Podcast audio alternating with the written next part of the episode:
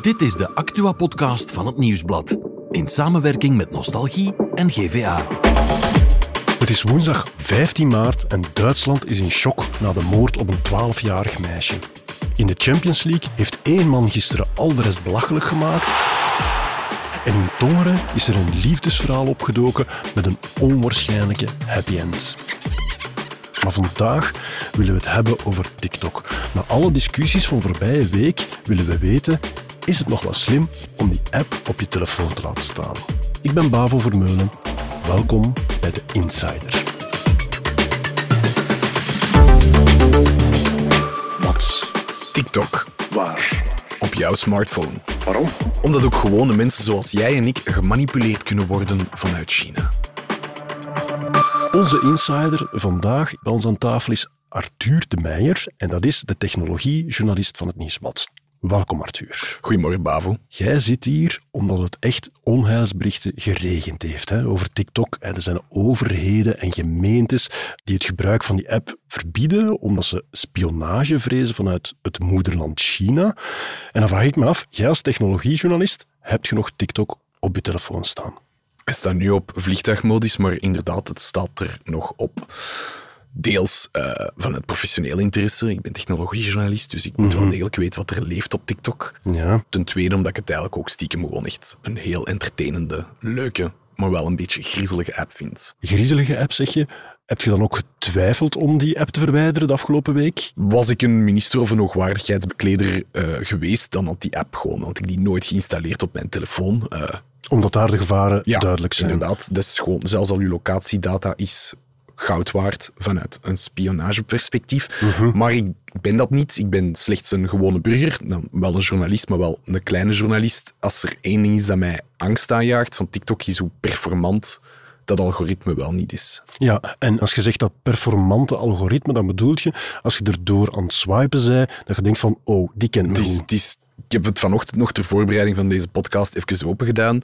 Eh, voordat ik het wist, was er ineens poef, 24 minuten van mijn tijd voor, weg. En ongeveer elke hobby, elke interesse die ik heb, is daar in die 24 minuten gepasseerd. Oké, Arthur, maar dat is iets wat alle social media apps doen. Hè. Facebook analyseert ook wie dat jij zijt en stuurt dan relevante filmpjes en, en teksten door.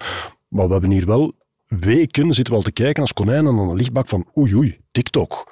Waarom? Omdat het gewoon zoveel performanter is. Ja. En als je kijkt naar alle, dat heet dan attention maximizing algorithms, is er geen één zo goed als dat van TikTok. Om je aandacht bij ja, te om je houden. aandacht bij te houden. En elk van die algoritmes is een echokamer en creëert en schept je realiteit op een of andere manier. Maar omdat dat van TikTok u zo goed kent Mhm. en zo goed is in u vast te houden, uw content te blijven geven die jij boeiend vindt, is het gewoon de beste, tussen aanhalingstekens, in het creëren van die realiteit.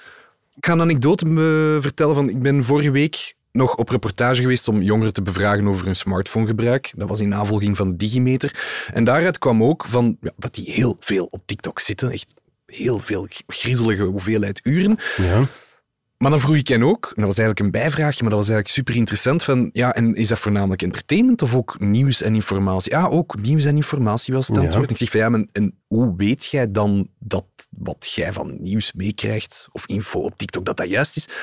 Ah, ik weet dat het juist is als iedereen het zegt. Maar dat is net het hele punt. Dat is niet iedereen die het zegt. Dat is, jij krijgt dingen te zien waarvan het algoritme weet dat jij die leuk gaat vinden. Ja. Dat is niet per se representatief voor de volledige bevolking. Dat is die echokamer waar dat je het er net over Ja. had, dat je eigenlijk alleen maar dingen Ja. hoort en leest die binnen je kraam al passen. Een klassiek voorbeeld daarvan is hoe dat antivaxers in wat ze noemen de fabeltjes vaak kunnen sukkelen. Ja, als jij één keer zo één video bekijkt, in deze op TikTok, gaat het algoritme u blijven en blijven en blijven en blijven van die dat genre video's voorschotelen en gaat je daar op een zeker punt voor waar beginnen aannemen.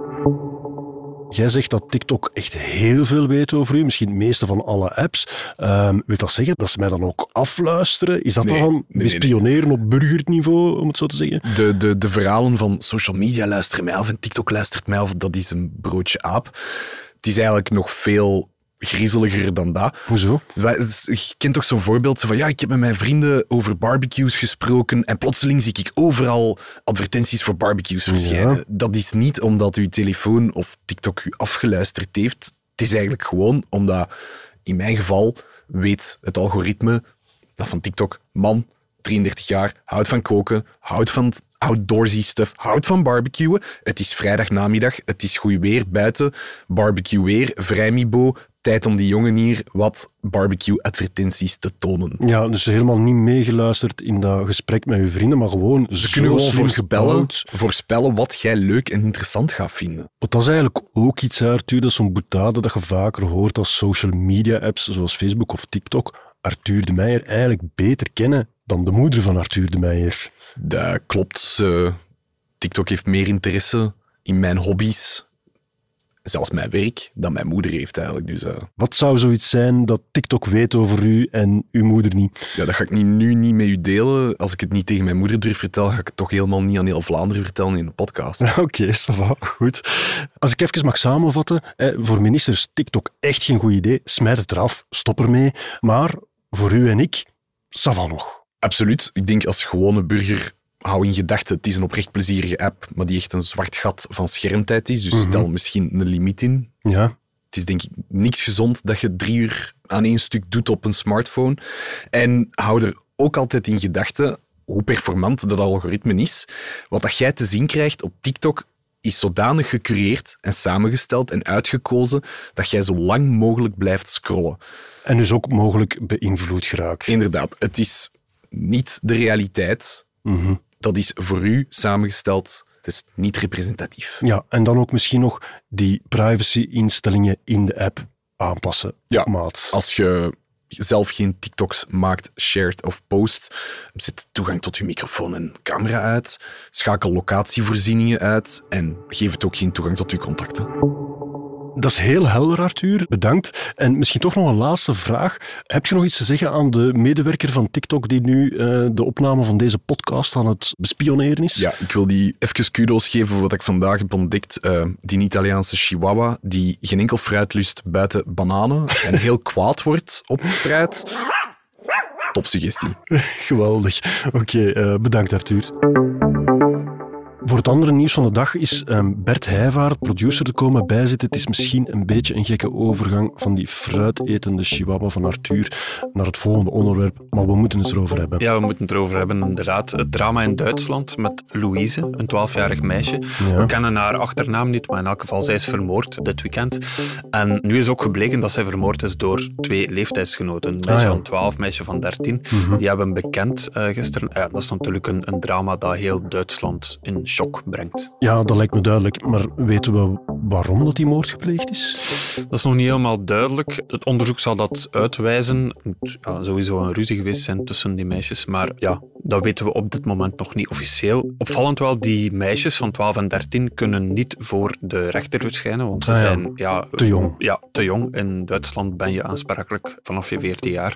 Dus zij zullen waarschijnlijk op een andere manier behandeld of gestraft worden. Mhm, Oké, ook heel opvallend en vandaag bijna op alle voorpagina's van de sites en de kranten.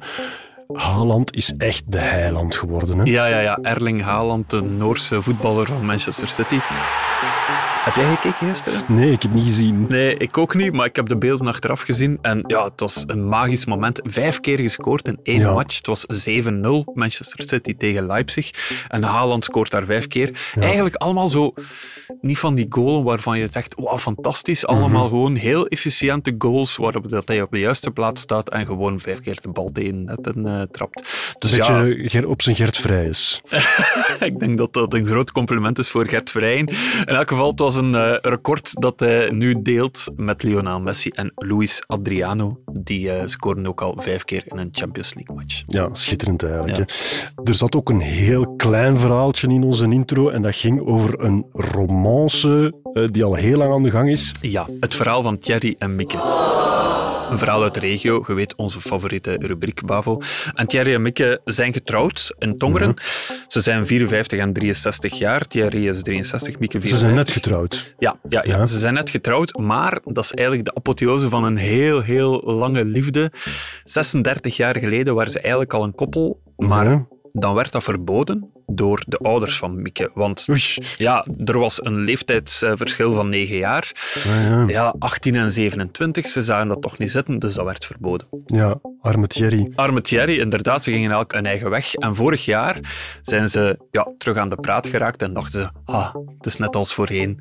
En nu zijn ze toch getrouwd. Dat is echt heel schoon. Hè? Ja, Eh, en de mama heeft daar goedkeuring gegeven aan Mieke. Eind goed, al goed. Schitterend verhaal. Bedankt Bert en morgen zijn we er terug met een nieuwe Insider.